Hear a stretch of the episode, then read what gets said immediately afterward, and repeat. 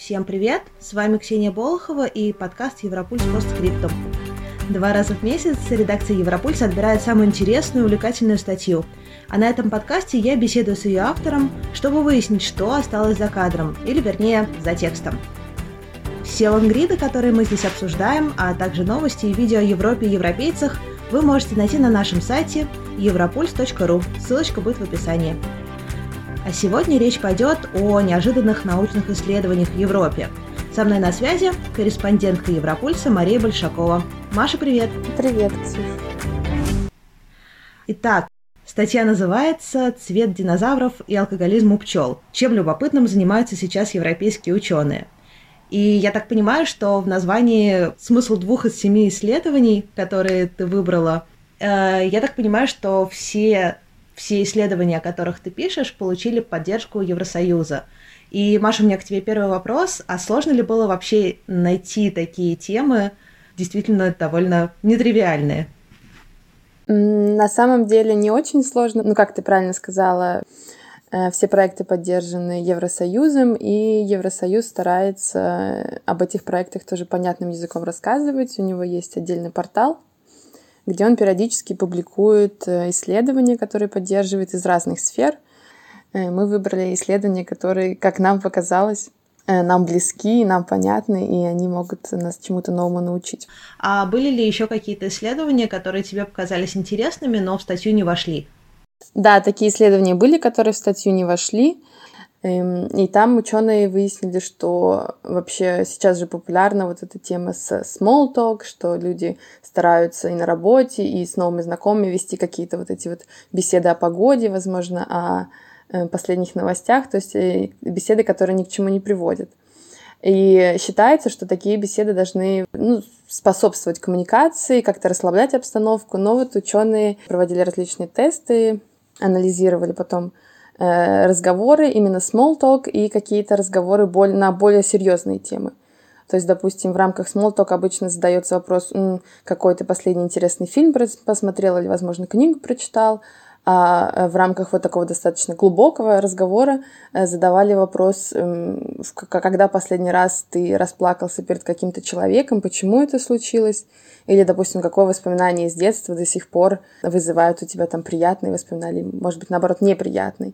И как в первом, так и во втором случае эту информацию нужно было рассказывать незнакомому человеку, и перед э, исследованием проводили тестирование, спрашивали, как вы думаете, в какой ситуации вам будет проще разговаривать и в какой ситуации вы будете чувствовать себя комфортнее, когда вы просто говорите о погоде с незнакомым человеком или когда вы рассказываете ему какую-то действительно важную для вас историю. И, конечно же, сначала респонденты отвечали, что, конечно, small talk для меня проще, мне будет комфортнее, но в конечном итоге оказалось, э, что и организм, э, там исследовались еще то, как мозг реагирует на все это и какие показатели, там, допустим, сердцебиения, организм реагировал более спокойно и более как расслабленно, что ли, на разговор эм, на более глубокую тему с незнакомым человеком. То есть это способствовало э, созданию более устойчивой, что ли, связи и появлению доверия между этими людьми намного сильнее, чем, допустим, разговор просто о погоде или о последних новостях. Вот. И, конечно, такое интересное исследование. Сразу понимаешь, почему, допустим, э, в поездах часто бывает, что с попутчиками, которых ты больше никогда не видишь, ты обсуждаешь какие-то философские вопросы, обсуждаешь свою жизнь. В следующий раз э, в очереди за картошкой попробуйте спросить человека за вами, когда он последний раз расплакался. Да, пожалуй, это надо только с этим советом аккуратнее, наверное, быть. Не, не всякий в очереди захочет про это говорить, но попробовать всегда можно, да. Ну, а давай вернемся к твоей статье, к твоему тексту. Пока давай не будем еще рассказывать о том, какие в принципе там есть проекты.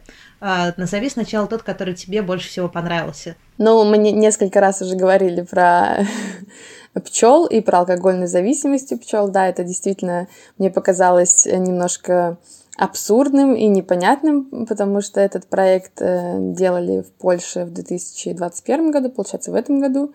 Но я помню, что я в новостях пару лет назад тоже читала, что подобные, подобные исследования проводились и в Америке, и в Европе.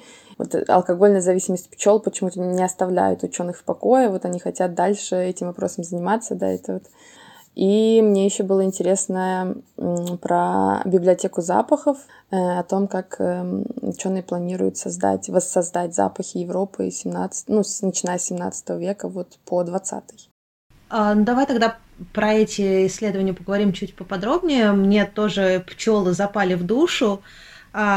Из твоего текста понятно, что на самом деле это не праздный интерес, а таким образом пытаются выяснить а, в том числе, как а, бороться с алкоголизмом и как это происходит у людей. Во-первых, скажи, правильно ли я поняла вообще суть проекта?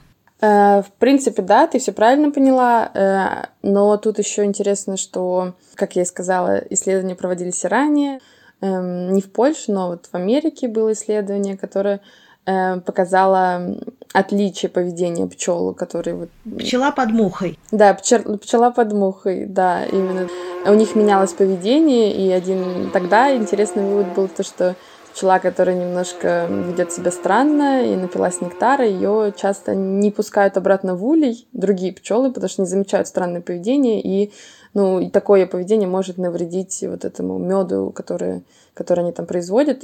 Э, по поводу этого исследования, которое сейчас в Польше проводилось, там интересно было то, что действительно наконец-то начали больше ориентироваться на возможность применения этого исследования и ну, результатов исследования на лечение алкоголизма у людей. Почему? Потому что как раз обнаружили, что у пчел после того, как им в лабораторных условиях дают какую-то дозу алкоголя, конечно, небольшую, там перемешанную, допустим, с водой, эм, а потом резко перестают э, эту дозу давать, они начинают, у них начинается синдром отмены, и это известно, что у людей, которые страдают алкоголизмом, если там, они резко прекращают пить алкоголь, человеку резко становится намного хуже, и его сильнее тянет к этому алкоголю, и, понятно, в течение какого-то периода э, очень сложно самостоятельно с такими последствиями вот этой отмены бороться.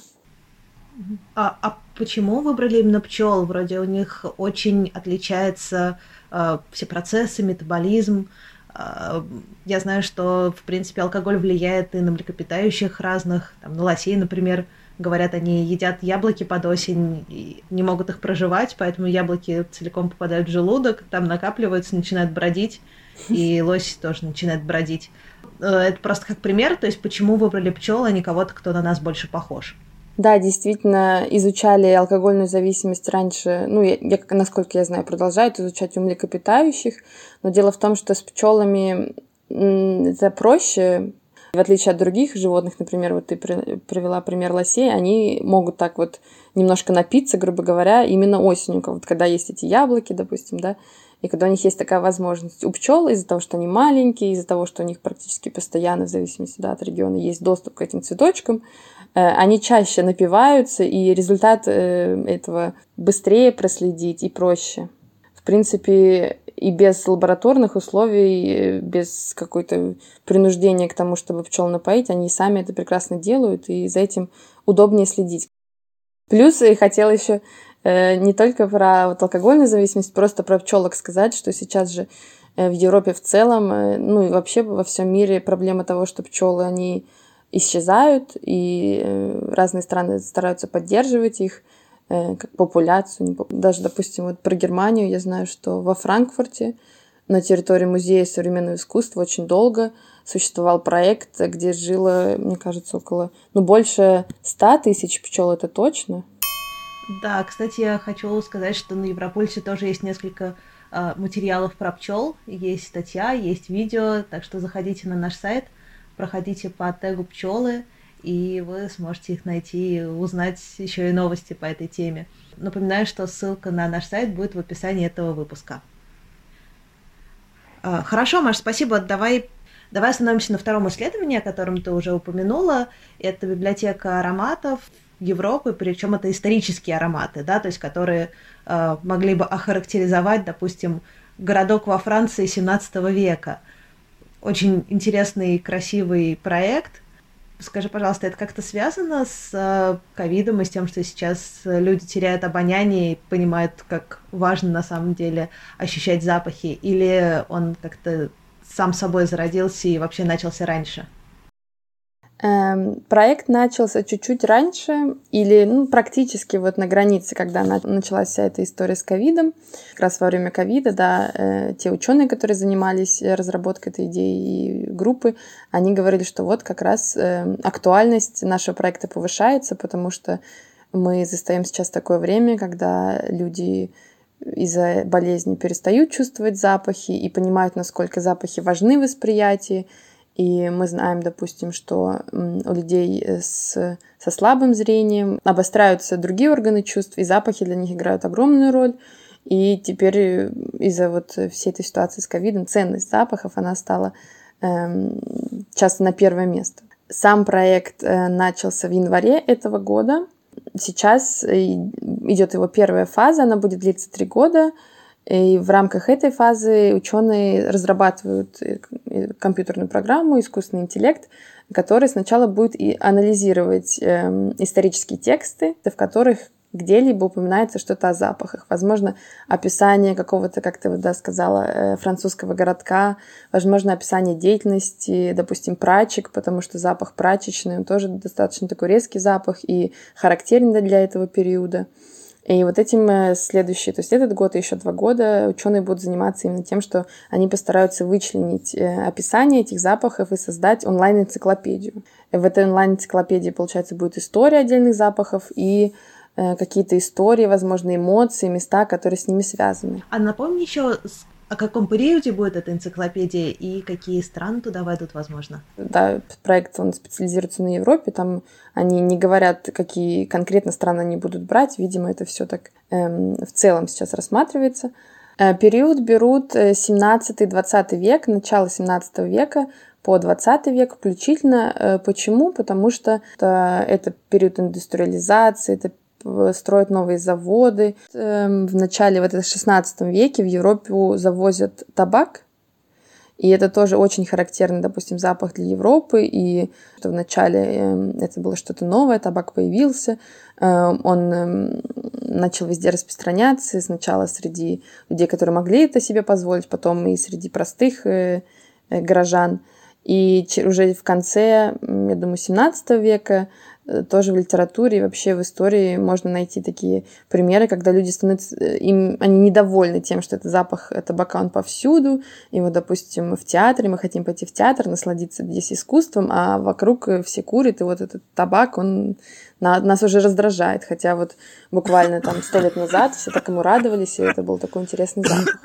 Поэтому, наверное, да, этот период особенно интересный для исследований, плюс там есть история развития парфюма, допустим, каких-то определенных э, духов. Это тоже происходит именно в этот период в Европе. Как я говорила, индустриализация, это значит трубы, заводы. Э, есть еще, да, нюхательные соли, о которых мы часто читаем в произведениях, что дамы, когда им становится плохо или они там падают в обморок, вот им сразу несут нюхательные соли, и, возможно, многие а, из нас об этом читают, но не знают, как, как же эти нюхательные соли-то пахли, чем они пахли. И вот это, конечно, очень интересно, что ученые решили нас просветить.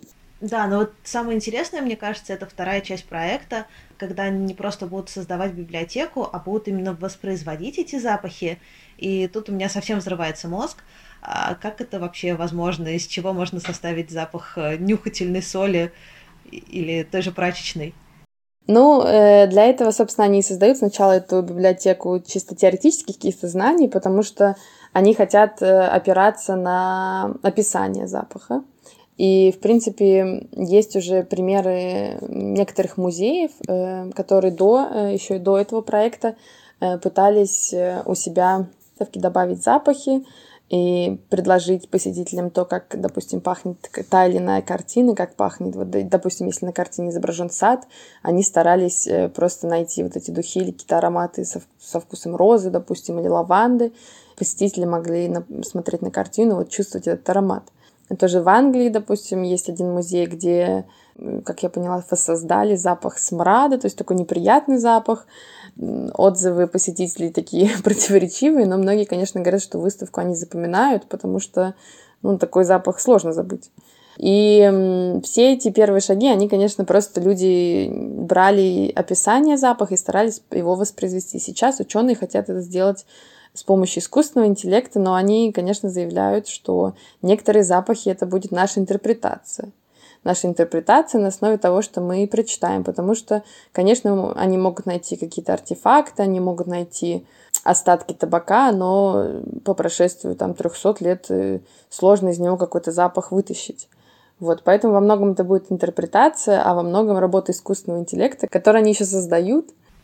И давай еще один проект обсудим поподробнее, одно исследование.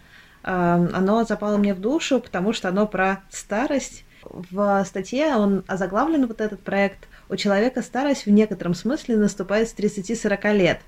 Я, как человек, который недавно отпраздновал 30-й день рождения, очень насторожилась такой новостью. А, расскажи, пожалуйста, в чем там суть? Да, заголовок такой достаточно волнительный э, по поводу старости. Суть проекта была в том, что эм, ученые, они уже давно создают эм, различные опросники, проводят исследования людей в возрасте от 10 до 90 лет.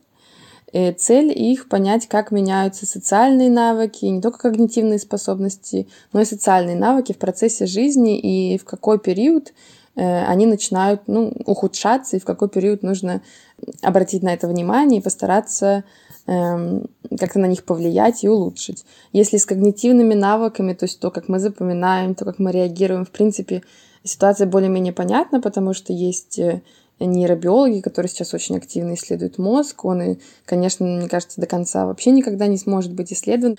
Э, но э, вот насчет социальных навыков там даже все сложнее, э, потому что с 35 лет или уже ну, ближе к 40 э, действительно людям становится сложнее создавать какие-то новые социальные связи, то есть у них как-то ограничивается круг общения.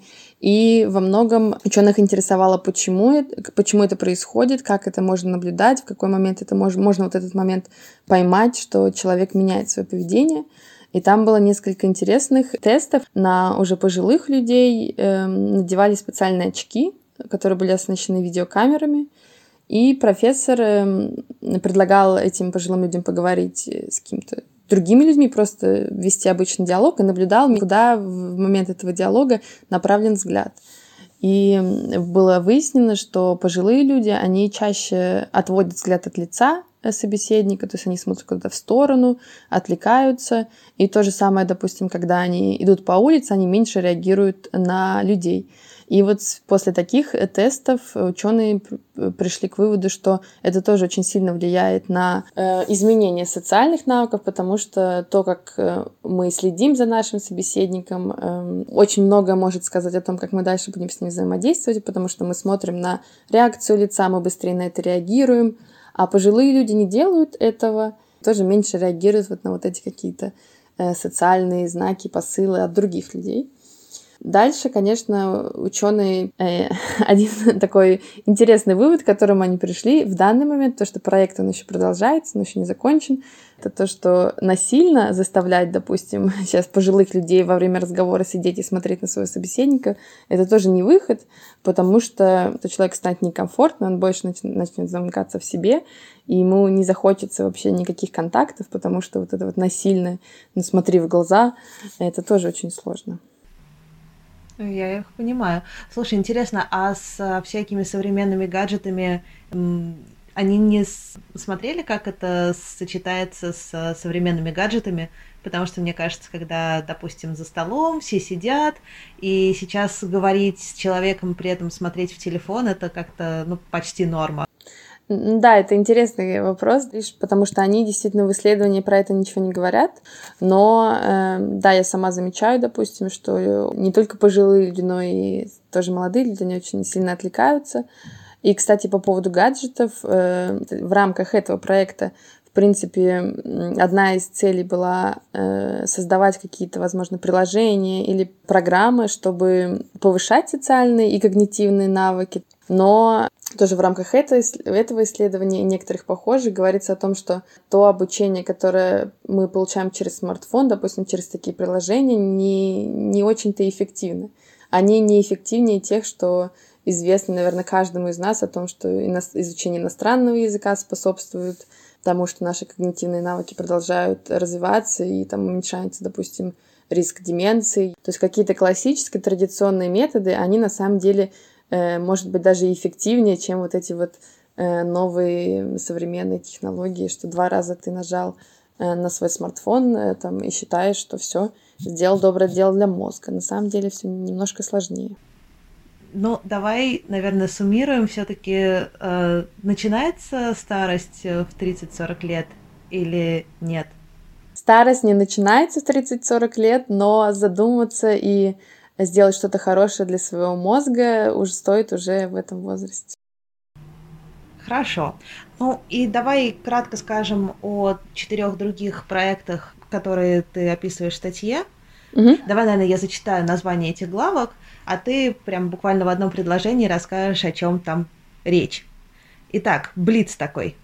Неандертальцы были гораздо умнее, чем мы думали. Э, неандертальцы были молодцы, потому что у них э, были разные копья для разных видов деятельности, а это означает, что они э, были гибкие, как это сейчас модно говорить, и могли э, приспосабливаться к э, различным ситуациям, допустим, разным вариантам охоты, что, правда, к сожалению, не спасло их от вымирания. Немножко грустное саммари. Окей, дальше. Какого цвета были динозавры? Интересное исследование. Мы все привыкли думать, что динозавры зеленого цвета, но э, ученые находят все чаще пигменты, которые говорят о том, что, возможно, э, не только зеленый цвет был их основным, да еще у них, у некоторых динозавров, э, как мы знаем, теперь были перья, они летали, и часто цвет перьев тоже помогал им эм, менять скорость полета. Да. А зачем нам знать, какого цвета были динозавры? Ну, кроме любопытства. Цвет динозавров, да, нам нужен не только, чтобы выбрать э, игрушку там зеленого цвета где-нибудь в детском мире, в супермаркете, но и чтобы понимать вообще, какое у них было поведение. Э, как я сказала, допустим, цвет э, крыльев оперения он меня, э, влиял на скорость их полета, но, кроме того, он еще, допустим, влиял на какие-то реакции. Они показывали, я там, допустим, опасен. Вот у меня такой цвет, лучше ко мне не подходи. Э, Все это нам просто дает больше информации о том, как они жили, и, конечно, всех э, очень часто интересует вопрос, а почему они вымерли? И это тоже один э, шаг в сторону разгадки, наверное. А характер собаки в старости меняется так же, как и характер человека. Тоже, наверное, интересно, почему это важно. Это очень милое исследование, и по моему мнению, это очень важно для того, чтобы понимать, как общаться со своим домашним питомцем, э, как правильно помогать ему стареть. Собаки действительно живут с нами э, часто больше десяти лет, и за все это время мы тоже должны делать э, для них что-то хорошее, потому что они всегда стараются нас порадовать, поддержать, когда мы грустим. И такие исследования помогают понять, что собаки тоже меняются, что у них бывает разный характер, и что в наших силах помочь им прожить эту их жизнь эм, счастливее, немножко счастливее.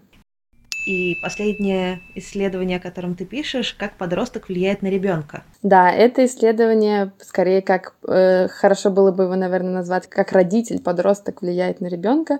В смысле не молодой родитель, а то, как э, поведение родителей в подростковом возрасте будет влиять на поведение их детей.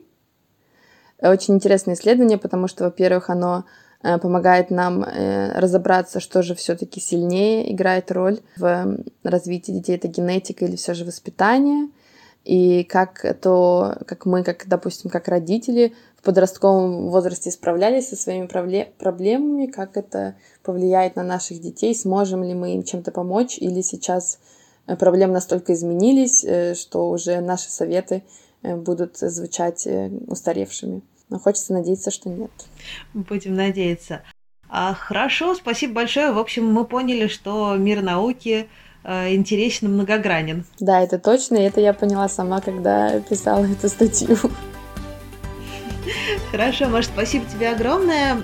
А я напоминаю, что с вами был подкаст Европульс постскриптом, и я Ксения Болохова. Все тексты, лонгриды, которые мы здесь обсуждаем, можно найти на нашем сайте.